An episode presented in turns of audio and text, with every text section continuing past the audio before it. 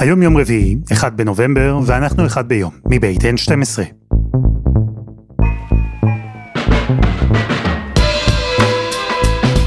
אני אלעד שמחיוף ואנחנו כאן כדי להבין טוב יותר מה קורה סביבנו, סיפור אחד ביום, בכל יום.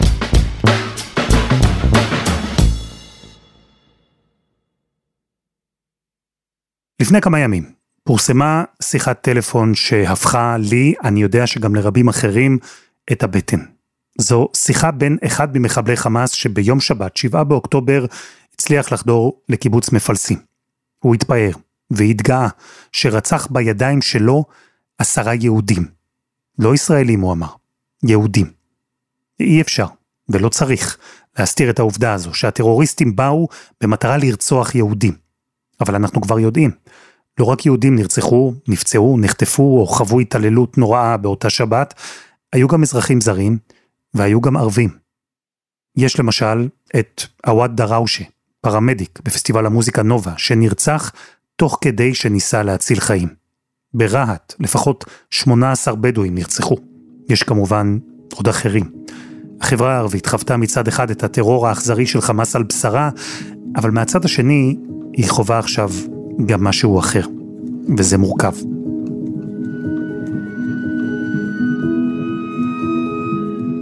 אז ביום ה-26 למלחמת אוקטובר 23, אנחנו עם מוחמד מג'אדלה ועם האופן שבו הערבים בישראל חווים את המלחמה בחמאס.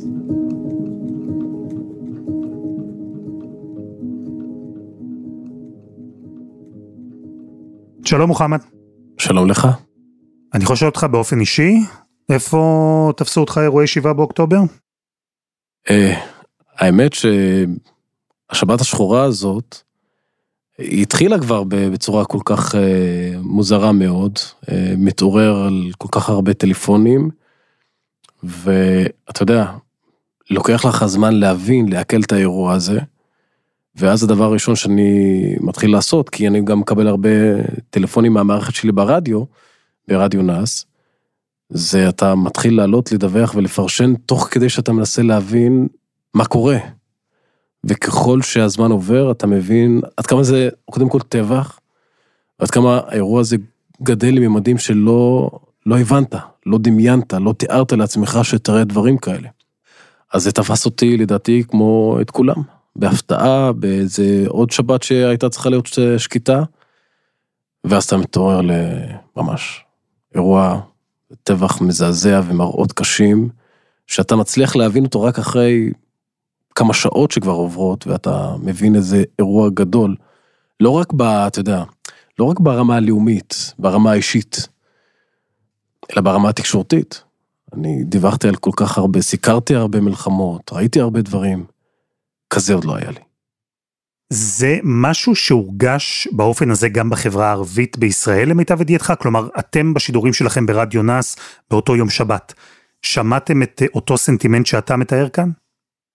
אז זהו, ב-24 שעות הראשונות היה הלם, הלם מוחלט.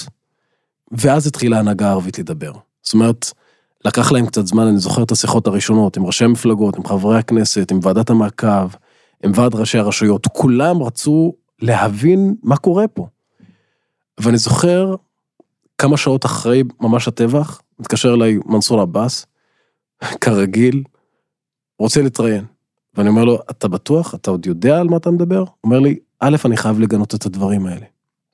יש פה מישהו, יש פה גורם, שבשם האסלאם והתנועות האסלאמיות, עשה פה טבח מזעזע. ואני חייב קודם כל להגיד את העמדה הערכית והמוסרית שלי. ואני אשמח מאוד אחרי שאני מדבר לציבור שלי, שזה גם יעבור לציבור היהודי. הייתי מופתע, לא בגלל ש...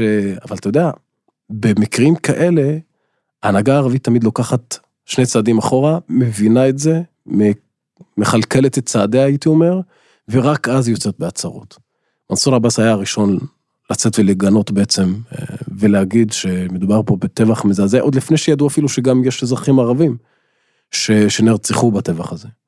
והוא היה הראשון באמת לדבר על זה ולהגיד שהוא מגנה באופן חד משמעי וברור. וההפתעה שלי הייתה שלא היה אפילו גורם אחד בחברה הערבית שיצא נגדו. זאת אומרת, לרוב אני רגיל לסקר את ההצהרות או את העמדות השנויות במחלוקת של מנסור עבאס. כמו באירועי מאי לפני שנתיים, מה שאנחנו מכנים שומר חומות, כשהוא הלך אה, לבית הכנסת אה, בלוד שנשרף. זה היה אירוע מעורר מחלוקת, אה, היה הרבה ביקורת עליו. הפעם זה היה משהו אחר. ואז הבנתי עד כמה גם החברה הערבית מתחילה לעכל את גודל האירוע ואת, ה... ואת הטבח המזעזע הזה. ומה בא אחריו? באו גם עוד קולות שאמרו, כן, אנחנו מגנים? בדיוק, אחרי זה כבר התחלנו לשמוע את כל ראשי המפלגות. איימן עודה, אחמד טיבי, אה, ועדת המעקב, ועד ראשי רשויות, אה, כל מיני ראשי רשויות, אתה יודע שביחסי שכנות מאוד טובים, עם אה, ערים, יישובים יהודיים, ש, שגם הם התחילו לספור שם את מתיהם ולקבל את הבשורות המרות והקשות. אז גם אחרי זה, נאומים בכנסת, אחד הנאומים לדעתי, שתפס כל כך הרבה גם בחברה הערבית ולא בחברה היהודית, לדעתי פחות בחברה היהודית, אבל זה היה הנאום של אה, חבר הכנסת אחמד טיבי, שהוא עולה שם ומדבר קודם כל, למה הוא צריך לדבר? זאת אומרת, למה בימים קשים אלה לא צריך לשתוק? יש לומר כאן ובכל מקום, כי רצח נשים וילדים וקשישים וזוועות נגד אזרחים שהיו בדרום ראויים להוקעה ללא היסוס. במוסר האנושי אין סלקטיביות. אין חצי מוסר. רצח ילדים הוא רצח ילדים. והוא מתאר שם את השיחות הקשות שהיו לו, גם עם, עם, עם החברים שלו שאיבדו את יקיריהם בטבח היהודים וגם הערבים, מפה, מהנגב, אזרחי מדינת ישראל. ומסביר גם שם למה דווקא בעיתוי כזה החברה הערבית צריכה לדבר. כי אותה חברה ערבית שבמשך שנים התקוממה ויצאה ודיברה בקול רם נגד פגיעה בבלתי מעורבים פלסטינים, והוא אומר שם, במוסר האנושי אין סלקטיביות. אתה לא יכול לצאת נגד פגיעה באזרחים כשמדובר בפלסטינים, ולשתוק או להתחבא כשאנחנו מדברים על ישראלים. ולכן חשוב לגנות בלי אבל, בלי סייגים, בלי התניות, להגיד פשוט של מול הטבח המזעזע הזה בדרום, צריך לגנות את זה. נקודה. איך זה התקבל? שם כבר לא הופתעתי. ואתה יודע, אתה מדבר עם אנשים, באמת אנשים רגילים, בבית קפה ברחוב, ואומרים לך, זה יותר מדי. זה לא עוד רקטה שאפשר להבין ולהגיד, היא פגעה בבית כשהם לא התכוונו. זה מישהו שנכנס ועם רובה, ולא הבחין בין חיילים לאזרחים. זה משהו אחר. זה לא ההתנגדות הפלסטינית שאנחנו במשך שנים, גם אם לא הסכמנו לכל מה שהיא עושה, אמרנו, זה אנשים תחת כיבוש. זה כבר לא זה. זה משהו אחר, זה אירוע אחר לגמרי. ובמובן הזה אני גם חושב שחמאס, הג'יהאד האיסלאמי וכל הפלגים הפלסטינים שהיו שותפים לטבח המזעזע הזה, הבינו את גודל האירוע, את גודל הטעות, אם נקרא לזה טעות, כן? אבל את גודל הטעות, הפגיעה התדמיתית, לא רק בעולם המערבי, אלא גם בעולם הערבי. היום כשאתה רואה את השידורים, אפילו בערוצים ש... איך נאמר, לא מתים על חמאס, אבל גם הזדהו עם, ה... עם הסוגיה הפלסטינית כל הזמן, יש שם שאלות מאוד קשות, שמפנים למנהיגי חמאס ושואלים אותם, מה עם אזרחים, מה עם התינוקות, מה עם אנשים, למה דברים כאלה יצאו לפועל, אתם ראיתם את זה, אתם פיקדתם על זה, למה לחטוף נשים, למה, לחטוף תינוקות? אז אה, במובן הזה אני גם חושב אה, שיש אמירה די ברורה בתקשורת, ה... בתקשורת בעולם הערבי. אני לא רוצה ליצור פה אגב אשליה, כן, שכל העולם הערבי עכשיו מתנגד לדברים האלה, זה לא המצב. מרבית העולם הערבי, מרבית המדינות בעולם הערבי והמוסלמי עדיין תומכים בסוגיה הפלסטינית אה, ובכל הגורמים שמובילים את ההתנגדות, כולל חמאס. אבל אין ספק שפה יש איזה משהו, איזה סדקים ראשונים הייתי אומר וקטנים, שזה רק אה, ילך ויעמיק. אה, ככל שהזמן יעבור, ככל שאנשים יתחילו לראות את הדברים בצורה אחרת, כפי שאנחנו פה בישראל רואים אותם. אני חייב גם להתעכב על עוד משהו. אתה יודע, שמענו פה קולות שלא שמענו בצורה הקודמת. זאת אומרת, תמיד היה סינואר או אחרים עולים ומדברים, גם ראינו את זה באירועי מאי לפני שנתיים, היו עולים ומדברים ואומרים, אנחנו קוראים לאזרחים הערבים אה, בפנים, כן, בתוך אה, קווי 48, זה אנחנו, הדאחל אל פלסטיני, ככה הם קוראים, שטחי הפנים הפלסטינים, להצטרף למאבק שלנו נגד ישראל. עכשיו היינו שומעים את ההנהגה הערבית מדברת בעיקר בערבית ואומרת, לנו יש את המאבק שלנו, אנחנו לא מצטרפים למאבק הזה. הפעם שמענו גינויים חריפים מאוד של ראשי המפלגות, איימן עודה, אחמד טיבי, מנסור עבאס, אומרים לחמאס, אנחנו לא רק מבקשים מכם לא לקרוא לאזרחים הערבים שלנו להצטרף למאבק שלכם נגד מדינת ישראל, אנחנו מגנים את הקריאות האלו, אנחנו חושבים שזה פגיעה לא רק באזרחים הערבים, אלא פגיעה באינטרס הפלסטיני הכולל. החוכמה והאחריות והאינטרס הציבורי והחזון העתידי עבורנו כחברה ערבית פלסטינית, אזרחי מדינת ישראל, מחייבים אותנו לחסום כל דרך בפני גורמים קיצוניים שוליים שמנסים לדחוף אותנו אל תוך התנגשות וסכסוך עם המדינה ומוסדותיה הביטחוניים ובכלל עם האזרחים היהודים. כי ברגע שאתה מבקש מאזרחי מדינה לצאת נגד המדינה שלהם ולהשתמש במאבק מזוין, זה פשוט מאוד לקחת ציבור שלם ולהגיד לו, תצעידו לתוך המוות שלכם. ולכן במובן הזה אני גם חושב שיש פה התפכחות, גם של ההנהגה, שבאה ואומרת לפלגים הפלסטינים בעזה, אל תתערבו לנו בחיים שלנו בתור אזרחים במדינת ישראל. תנו לנו לנהל את המאבקים שלנו, המאבקים שלנו מול המדינה שלנו, הם אחרים מהמאבקים שלכם אל מול מדינת ישראל. וזה גם דבר חדש, שהייתי אומר, לא ראינו אותו בעוצמות האלו, במיוחד בתקופה הזאת. תשמע, דיברנו עם עוד אנשים מהחברה הערבית-ישראלית, וחלקם אמרו שהיו שלושה רגעים אה, משמעותיים אחרי השבעה באוקטובר, מבחינת הגינויים. סיפרו לנו על הגינוי של מנסור עבאס, על הגינוי של איימן עודה, ועל הגינוי של מוחמד מג'אדלה, בערוץ 12, בחיי. כן. ואני תוהה, ברמה האישית, כשאתה יושב במסך של חדשות 12, ומגנה בכל תוקף את מה שראינו בשבעה באוקטובר, איזה תגובות קיבלת אחר כך? אה, זאת שאלה קשה. שמע, אני אגיד לך מה חשבתי לעצמי רגע לפני שישבתי באולפן. עכשיו, בימי מלחמה, זה לא דבר אופייני, אופייני להזמין את אה, מוחמד מג'אדלה לפאנל, כן? אני לא, לא פרשן צבאי, בטח ובטח לא בימים ראשונים של המלחמה. התרומה שלך בפאנל היא לא גדולה. ויחד עם זאת, ראיתי שנכון שאני אשב שם, ולא רק כדי לנתח את מה שקורה בצד הפלסטיני, כי א', אני גרתי שנים ברמאללה, סיקרתי וראיינתי את כל צמרת חמאס, פת"ח וכולם, ואני יודע טוב מאוד מה הם חושבים. וכשנשאלתי את השאלה הראשונה על מה שדווקא אני שומע מחמאס ובעזה, אז אני החלטתי לענות על החברה הערבית. אבל היה חשוב לי, לפני שאני יושב באולפן, לשאול את עצמי את השאלה הפשוטה. בשם מי אני מדבר? וזה באמת מה שהעסיק אותי. כי הרי לעלות ולשבת באולפן ולדבר ולהגיד את העמדה שלך, אוקיי, זה דבר שאתה יכול לעשות, גם אם יש על זה ביקורת. אבל באמת הלכתי ודיברתי עם אנשים. כשהייתי בדרך היה לי איזה שעה וחצי של נסיעה, והתקשרתי דווקא על, אתה יודע, אנשים שלא דיברתי איתם שנים. החברים שלי מהבית ספר. אנשים שאני לפעמים פוגש בבית קפה ואומרים לי, אנחנו רוצים את המספר שלך כדי שנשלח לך איזה משהו, אתה מכיר את זה בטח, בתור עיתונאי. עם אלי דיברתי. שאלתי אותם מה אתם חושבים, אתה יודע, אז לרוב הם רוצים לשמוע מה אתה חושב, קודם כל. והפעם לא שמעתי אפילו את השאלה הזאת. כולם, כולם באופן חד משמעי אמרו לי, שמע, אי אפשר לקבל את הדבר הזה. זה יותר מדי.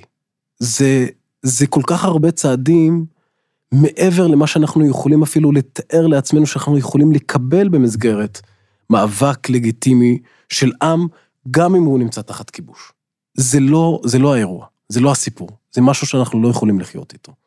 אני לא יכול ללכת לעבודה מחר ולהסתכל לחבר שלי היהודי שעובד איתי, כשאני יודע שגם הוא איבד את חבריו, את היקרים, את ההורים, את המשפחה, ולהרגיש טוב עם עצמי, שאני לא מזדהה ואין לי אמפתיה ולא מרגיש גם ביחד את הכאב הזה.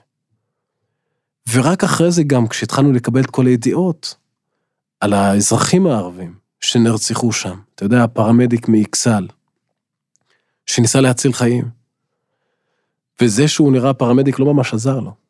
על הבחור הזה, אה, ממשפחת אבו סבילה, עמר אבו סבילה, שניסה להציל את האם ואת שתי הבנות בשדרות, והוא חטף את הירי הזה של החמאס וגם הוא נרצח. על כל אלה שהתחננו על חייהם בערבית, על האישה עם החיג'אב, שאומרת להם, אל, תר, אל תרצחו אותי, והיא בסוף נרצחת גם. זה לדעתי היה רגע משמעותי שכולנו הבנו פה, שזה לא משנה. כולנו בעצם באותה סירה. ואני אמרתי, את זה צריך להגיד. כי יש פה את רוב הנרצחים היהודים שמרגישים שהם בעצם המטרה. וזה מה שהיה באמת. אבל גם, אני חושב שבתור אזרח ערבי, ודיברתי שם לא רק בתור עיתונאי, אלא בעיקר בתור האזרח הערבי, מוחמד מג'אדלי. זה, ככה קוראים לי בתוך החברה הערבית. היה לי מאוד חשוב להגיד לחבריי, לכל הצופים, היהודים, שהחברה הערבית פה, יחד איתכם. זה היה הדבר הכי חשוב. והתגובות? אמ, באיזה צד? שני הצדדים. שמע, א', בצד היהודי קיבלתי המון תגובות חיוביות, באותו רגע, המון.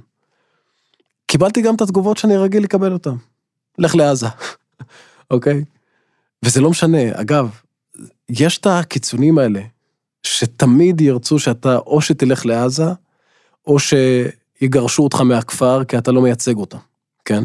וזה לא משנה מה תגיד. הבעיה של אותם גורמים, אגב אלעד, ואני, וחשוב לי גם להגיד את זה. זאת אומרת, הערבים שלא רוצים שאתה תדבר בשמם, לא משנה מה המסר שלך. עצם הנוכחות שלך שם, שאתה יושב בפאנל שהוא בתקשורת הישראלית, ושיושבים לידך יהודים, ואתה מנהל איתם שיח, גם אם הוא נוקב, אבל מכבד, ורציני וענייני, הם לא רוצים את זה. מבחינתם יותר רגוע ויותר קל למציאות שיראו רק את היהודים בתוך האולפן הזה מדברים נגד הערבים. כי זה עושה להם את החיים קלים, שחור ולבן, היהודים נגד הערבים, הערבים נגד היהודים. וגם אלה מהצד היהודי, זאת אומרת מבחינתם, הם לא יכולים להכיל את המורכבות הזאת, שבעת מלחמה ובעת מתקפה כל כך אכזרית נגד היהודים, יושב הערבי שם ומדבר. ולכן אני אומר, את שני הצדדים השוליים האלה, אני לרוב לא מתייחס אליהם. אבל בתוך החברה הערבית, קיבלתי המון תגובות, שבעיקר אומרות לי, כל הכבוד על האומץ, אתה מדבר בשם שלנו, בקול שלנו, גם כשקשה לפעמים לדבר ולבטא אותו. וזה חשוב שהלכת ואמרת את זה, ודיברת בשם שלנו, כי זה מייצג אותנו. אז אה, זה מה שהיה. דיברנו על 7 באוקטובר, ועל השעות והיממות הראשונות אחר כך. אבל עברו כבר אה, יותר משלושה שבועות. ראינו המון המון מתח והמון חרדה שהופנתה כלפי החברה הערבית. שמענו דיווחים ווואטסאפים שיצאו על אוטוטו שומר חומות 2. ובן גביר, השר שאמר, אנחנו נערכים לאפשרות הזו כאילו אפשרות ריאלית. והייתה את הפאניקה על אה, ערבים שנראו מצלמים בניינים. שאחר כך התברר שמדובר בעובדי ניקיון או בדברים תמימים. תתאר לי את השבועות האחרונים בתוך חברה הערבית. תראה, זו מציאות קשה. ואני אסביר למה. כי האזרח הערבי ממוצע, א' כל הוא מרגיש שהוא במבחן נאמנות כל הזמן. וזו תחושה מאוד קשה, שאתה צריך להוכיח בכל רגע נתון, בעבודה, ברשתות החברתיות, ברחוב, בתקשורת. אתה חייב להוכיח לכולם שאתה לא מזדהה עם הדבר הזה, אתה לא מזדהה עם הטבח הזה. ואתה מגנה. עכשיו, אני חייב להגיד לך גם באופן אישי, אחד הדברים הכי קשים, שאתה צריך כל הזמן לגנות, אתה הופך למכונת גינויים, כדי שאנשים יקשיבו לך, עזוב להאמין לך, שיקשיבו לך, כי אתה בגדר חשוד כל הזמן. אנשים מסתכלים עליך, אתה יודע, בוחנים אותך, רוצים להבין, אתה איתנו או נגדנו. וזה מצב בלתי אפשרי. אני תמיד אמרתי שלהיות אזרח ערבי במדינת ישראל זה דבר קשה ומורכב. במציאות הנוכחית זה דבר שבאמת הופך להיות קשה. עכשיו, עוד פעם, אני, אני שומע את זה הרבה, אנחנו לא הקורבנות פה, כן? בסוף היה פה טבח מזעזע, אבל בסוף, גם כשאני רואה, ואנחנו כבר, אנחנו כבר עמוק בתוך האירוע הזה, המלחמה הזאת התפתחה, אנחנו עוד מעט אה, 30 ימים, חודש, במלחמה הזאת. האזרחים הערבים לא מרגישים בטוחים. תראה, יש כל כך הרבה דיווחים על איזה מישהו שכתב פוסט שהוא תומך ומזדהה בגלל איזה גוגל טרנסלט שעשו בפייסבוק שלו, והוא מוצא את עצמו במעצר כשהוא לא עשה דבר. יש את הרופא הזה, שהוא מנהל מחלקה בכלל, שבגלל איזה תמונת פרופיל שהעלה לפני שנתיים וחצי, פיטרו אותו מהעבודה עוד לפני שביררו איתו מה, מה הוא כתב שם. את המורה שלקחו לחקירה בגלל שהיא לפני כמה שנים העלתה איזה תמונה עם צעיף של, אה, של קופיה. עכשיו, זו מציאות קשה. ובמקביל אתה רואה שיש כל כך הרבה, לא הייתי אומר הרבה, אבל יש גורמים קיצוניים, שכל המטרה שלהם עכשיו זה להשתמש במצב הקיים וללבות את האש בתוך מדינת ישראל. עכשיו, זה לא רק שזה לא נכון ערכית ומוסרית, זה פוגע באינטרס הביטחוני של מדינת ישראל. אתה יודע, שמענו את הנאום הזה של השר בני גנץ, יושב ראש המחנה הממלכתי, שהוא מדבר לאזרחים הערבים ויהודים. כמו תמיד ובמיוחד בעת הזו, חשוב שנזכור שאזרחי ישראל הערבים הם חלק בלתי נפרד מהחברה הישראלית. השבעה באוקטובר היה יום שחור לכל אזרחי ישראל. הרקטות של חמאס נוחתות על הבתים של כולנו. אזרחי ישראל הערבים כואבים כמו כולנו את הטבח הנפשע בילדים, בנשים ובקשישים חפים מפשע. היום חשוב לי להגיד לאזרחי ישראל הערבים, אנחנו במלחמה על הבית ואתם חלק בלתי נפרד מיושביו. ורק יחד, כל חלקי החברה הישראלית, ננצח ונביא ימים טובים יותר. אגב, דברים שלא שמענו, כנראה גם לא נשמע מראש הממשלה בנימין נתניהו, שהוא עסוק בדברים אחרים. שמענו גם, או קראנו את המכתב, מכתב הנזיפה ששר הפנים משה ארבל מפנה לראש עיריית גבעתיים. ואומר לו, אתה לא יכול, פשוט לא יכול, להפסיק את העבודות ב, באתרי הבנייה, ואתה מתבטא בתקשורת ואומר שזה בגלל חשש מנוכחות של עובדים ערבים. זה לא ערכי, זה לא מוסרי, זה גם הורס את מרקם החיים הרגיש כל כך בתוך החברה הערבית. לכן האזרחים הערבים, גם הם, מרגישים באווירה לא נוחה. חוסר הביטחון האישי של הערבים והיהודים נפגע באופן משמעותי ודרמטי מאז אה, אותה שבת, מאז אותו טבח בשביעי לאוקטובר. ומעניין אותי אם עדיין אתם ברדיו נאס אה, מדברים עם אנשים בצד העזתי. אני יודע שיש לא מעט ערבים ישראלים שיש להם משפחות שם, נדמה לי שגם לך יש משפחה כן. רחוקה שם, נכון? אה, או לא כל כך רחוקה. זה בני דודים של אבא. ויוצא לדבר, להעלות אותם לשידור, יוצא לשמוע מהם, כי, כי, כי אני אגיד לך רגע למה אני שואל. כן. בצד היהודי ישראלי, לתחושתי, אין קשב. וזה אולי גם מוצדק וטבעי. אין קשב. לשמוע עכשיו על הבעיות האזרחיות בעזה, לשמוע את האזרחים בעזה, לא אחרי שראינו מה עשו הטרוריסטים של חמאס, ולא אחרי שראינו גם אזרחים שניצלו את, ה, את הפריצה בגדר. כן. ומעניין אותי איך זה בחברה הערבית. כי אתה אומר יש גינוי, ויש קורבנות, ויש הלם. יש שם קשב לדבר כן, עם קרובי כן. משפחה מעזה? א', אני אגיד לך באופן אישי, אה, בשבוע האחרון לא תקשרתי עם המשפחה בעזה, כי לא היה תקשורת. אין אינטרנט, אין טלפונים, אין כלום. וזה עושה את זה עוד יותר קשה. כי אתה שומע דיווחים, ב, אתה יודע, באלג'זירה, פה ושם, על תקיפות, אה, ואתה מתחיל להגיד, אוקיי, זה האזור שהם גרים בו, ואתה לא מצליח לתקשר איתם. זה קשה מאוד. ברמה התקשורתית, הייתי אומר, אה, ולא רק אצלנו בשידורים שלנו, החברה הערבית היא חברה חצויה מאוד. כי מצד אחד, יש לה משפחות בעזה, היא חשופה לתקשורת הערבית, אה, גם האזורית, הבינלאומית, תקרא לזה איך שאתה רוצה. והיא מקבלת את הדיווחים גם מהחדשות והאתרים בעזה ובכלל האתרים הפלסטינים. והיא גם צורכת באופן קבוע את התקשורת הישראלית העברית, ואת הערבית. ולכן אני מדבר פה על חברה חצויה, שההזדהות בה היא הזדהות כפולה. מצד אחד, אתה רואה את מה שהמדינה, את אזרחי המדינה שלך עברו בשביעי לאוקטובר, את הטבח הזה. מצד שני, אתה רואה, תשמע, אנחנו מדברים על יותר משבעת אלפים הרוגים בעזה.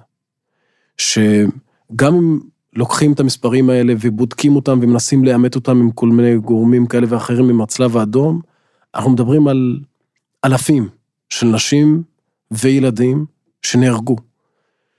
בגלל, אה, אתה יודע, זה, בעזה זה אירוע מאוד מורכב וקשה. קשה מאוד, קשה מאוד לנהל לחימה בעזה בלי שאזרחים נפגעים. אנחנו גם רואים את התמונות הקשות, מראות קשים מאוד. לרוב, מתאר לעצמי שהאזרח היהודי הממוצע במדינת ישראל לא רואה אותם. ואני מסכים איתך, קשה מאוד לבוא ולהגיד עכשיו לציבור היהודי בישראל, תראו מה הולך בעזה, תבינו עד כמה קשה, תראו את הרגעים הקשים האלה של אנשים שמפונים, של אנשים שמחזיקים גם את הגופות של התינוקות שלהם. אבל זה המצב הבלתי אפשרי שאנחנו חיים בו בתוך החברה הערבית. מצד אחד אתה רואה את התמונה המורכבת יותר, הקשה יותר, העגולה יותר, הייתי אומר, ומצד שני, אתה רואה גם את מה שהמדינה שלך, האזרחים במדינה שלך עוברים. עכשיו, במובן הזה חשוב לי גם להגיד עוד משהו. אתה יודע, גם אנחנו בתור עיתונאים, בגלל שאנחנו מבינים עד כמה באמת אין קשב, אז לרוב בתקשורת העברית, זה, יש את הדיווח על מה שקורה בעזה, אתה, אתה רואה בגדול מה הולך שם. אבל לא מבינים את עומק הפגיעה הקשה שעזה עוברת. ולדעתי, זה דווקא הולך בכיוון הנגדי של האינטרס הישראלי. כי רוב האזרחים במדינת ישראל מבחינתם, המלחמה בעזה עוד לא התחילה. כי אין כניסה קרקעית אמיתית. אבל אף אחד לא מבין את המכה האנושה שספגה עזה, עוד לפני שהכניסה הקרקעית הזאת התחילה. ולכן הפער הגדול הזה בין מה שהערבים, אגב, והעולם רואה, אתה, אתה יכול להבין את זה עוד יותר, כי באירופה, בארצות הברית, העולם רואה את התמונות שלא רק יוצאות מישראל, רואה את מה שמדווחים באל-ג'זירה, ורואה את מה שיש בתקשורת הפלסטינית והתקשורת הבינלאומית, והתמונות הן יותר קשות מאשר מה שהיהודי הממוצע במדינת ישראל רואה. ולכן אני חושב שיש פה פער ופספוס מאוד גדול של מדינת ישראל, של הציבור היהודי במדינת ישראל, שמבחינתו המלחמה עוד לא התחילה, כשיש מכה קשה מאוד, מאוד, שספגה עזה מתחילת המלחמה. אז תגיד, אני לא אשאל אותך על המשפחה שלך הספציפית כדי חלילה לא לסבך אף אחד, אבל בעזה בכלל, ממה שאתם שומעים, איך מסתכלים שם בימים האלה על חמאס? האמת שאני אני אפילו, כשאני מדבר עליהם, אתה יודע, כשהתחלתי לעבוד, אני אספר, חייב לספר לך את הסיפור הזה. כשהתחלתי לעבוד ב... ב... להופיע, כן, בתקשורת העברית, אז יש איזה קרוב משפחה שלי מעזה, שפעם אחרונה, אגב, פגשתי אותו כשהוא היה בן 17. כי כל עוד אין לך תעודת זהות, אז אה, מותר לך לקבל אה, אשרת כניסה ולהיכנס לישראל. אז הם היו מבקרים אותנו מדי פעם. היו מצליחים אה, לתת, כאילו להוציא להם את אישורי הכניסה. והוא בגילי. אז כששנינו בעצם היינו קרובים לקבל תעודת זהות, אז הוא אמר לי, אני כבר גם ידעתי שזו הפעם האחרונה שאני הולך לפגוש אותו. כי אחרי שתהיה לו תעודת זהות, אין איך להיפגש. ואנחנו תמיד בקשר. וכשראה אותי פעם ראשונה, מופיע בתקשורת בעברית, אז הוא שלח לי, תשמע, אני לא יודע מה אתה אומר, כי אני לא מבין עברית. אני מקווה שאתה אומר דברים טובים עלינו, אבל אצלנו עוקבים תמיד אחרי חדשות 12 מתרגמים הכל. אז אל תגיד שאנחנו קרובי משפחה. צחקתי. אבל לרגע הבנתי עד כמה זה עצוב. כי רק לדבר ולהגיד שיש לי שם קרובי משפחה ושהם לא מזדהים, שמע, ויש לי שיחות עם גורמים בעזה, תאמין לי, הם ממש לא מזדהים עם הדברים שהיו פה בשביעי לאוקטובר. ממש לא. הם גם מבינים את גודל האסון ש... שהולך להיות בעזה, בגלל הדבר הזה. יש שם כל כך הרבה אנשים שכשאני חושב על זה, אה, הם רוצים להיפטר מזה. והם לא מוצאים דרך. אז אתה יודע, לאנשים אין ברירות. לפעמים לשתוק, ולפעמים לתמוך ב... בחמאס כשהם מאולצים. זו מציאות קשה מאוד, מאוד. מוחמד, תודה. תודה, תודה לך.